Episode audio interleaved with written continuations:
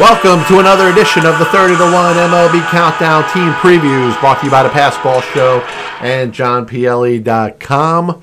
Um, what I do, and this is something I've done for the past 12 years, we use the over unders to determine what the most accurate win total is for each one of the 30 MLB teams, rank the win totals between 1 and 30, and start counting backwards from 30 to 1.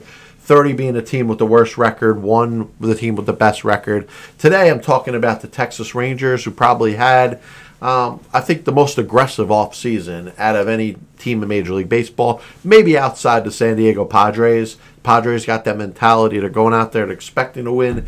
I think the Rangers are trying to get themselves from the doldrums of the bottom of the American League and the American League West to a team where that could be expected to be a perennial playoff team year in and year out. And they started out by bringing Bruce Bochy in out of retirement, and he, he probably will never say he retired.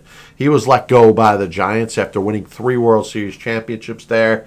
And of course, he teams up with two time Cy Young Award winner Jacob DeGrom, who comes over from the New York Mets.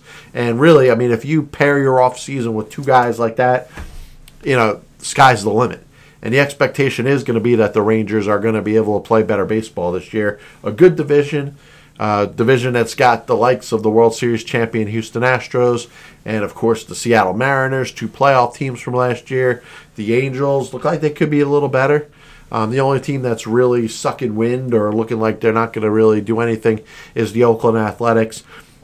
The question's going to be, and I've always said this when it comes to a team that's had an aggressive offseason, a team that goes from 68 wins like the Rangers had in 2022.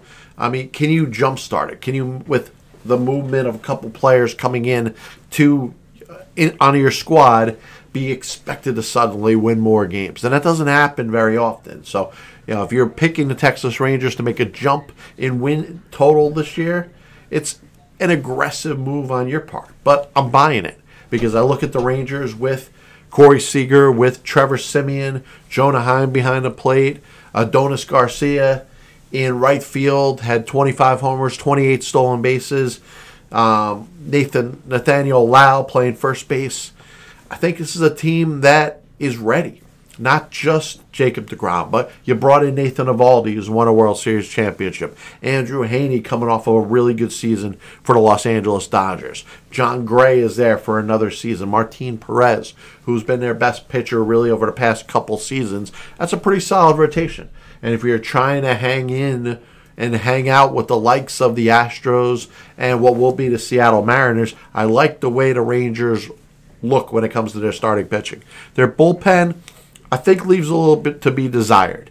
If you look at their situation this year, um, Joe Barlow had the most saves out of anybody in regards to their bullpen last year. They brought back Ian Kennedy, who's played for them before, may have the best chance of being the closer. Jose Leclerc, who is coming off of a major injury. Uh, does he jump back into the role and be able to provide some late inning relief? They lost Matt Moore, who was very good for them, kind of a godsend. Somebody they didn't expect to have the role that he ended up having, becoming an elite, one of the best lefty relievers in all Major League Baseball. But you know, if you look at Taylor Hearn, a guy who's made some starts for them, they've had a lot of belief in. Um, he's got the ability to kind of be the next Matt Moore. Maybe can turn into a multiple inning reliever or short reliever, but he's got the ability to strike hitters out. He's a very dominant force from the left hand side. I think he can be a, an important wild card to think of when you're thinking about the Rangers bullpen. Will Smith comes over.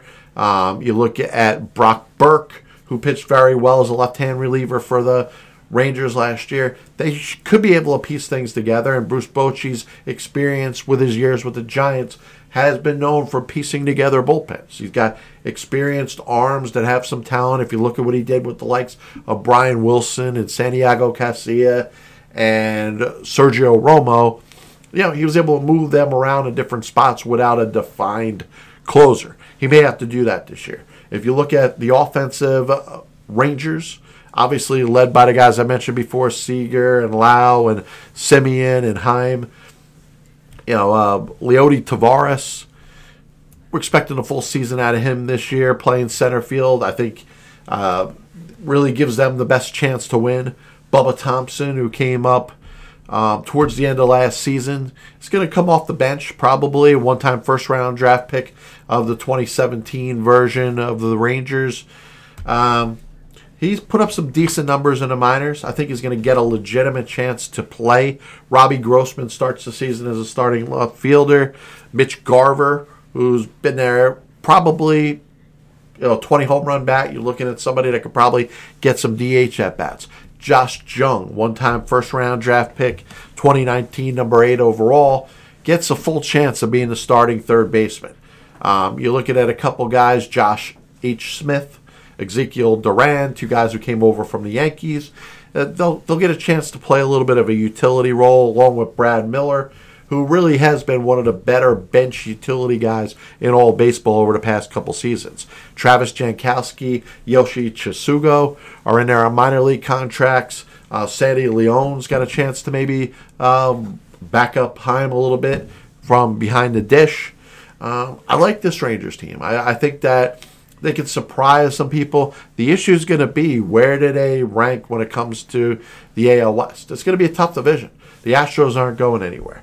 The expectation is that the Mariners are going to take a step forward, and they're expecting to build off of their playoff appearance last year. That's why some people are going to be down on the Rangers. Some people are going to expect the Rangers to maybe get a little bit of a marginal improvement. I think they can go a little bit further this year in regards to their top prospects, Jung is going to get a chance to be the everyday third baseman. He's their top prospect. Evan Carter, an outfielder, he took in the second round of the 2020 draft, had 28 stolen bases, 86 runs scored last year. Um, could certainly help them out if they're looking for some depth in the outfield. And then, of course, the two pitchers, their two top draft picks of the 2021 and 2022 seasons, Jack Leiter and Kumar Rocker, respectively, both out of Vanderbilt. Uh, Leiter was rushed up to Double A last year, may not necessarily be ready. Rocker uh, was probably ready to uh, pitch in the minor leagues last year, didn't sign after he was drafted by the Mets. Obviously, two guys to take a good look at. So I'm going bold with the Rangers. I believe in them. I think they could win 89 games this year. I got them 89 and 73, ninth overall in Major League Baseball. I think it's good enough to finish third place in, or actually second place. I'm sorry, second place in the AL West division. They're getting to the playoffs. They're going to be a wild card, and listen, if they're in the playoffs, a rotation headed by DeGrom and Eovaldi and Heaney, a little bit of Martin Perez and Gray, maybe one of those guys helping out in the bullpen. Maybe they make a big move as you get close to the trading deadline to add another reliever. I think they're going to be in a great position. They're going to succeed this year, I believe, in the 2022 Texas Rangers. I'm sorry, 2023 Texas Rangers. This is 30 to 1 MLB Countdown Team Previews. I'm John Pielli. If you're interested in hearing me flap my yap mouth as we talk about the other 30, 29 teams in regards to Major League Baseball, you can check me out on Spotify, Apple Music, Amazon Music, videos on YouTube. Passed Ball Show we've done over the past 12 years. You can check that out in any format that you wish. Enjoy yourselves. God bless you. And as always, I'll see you on the other side.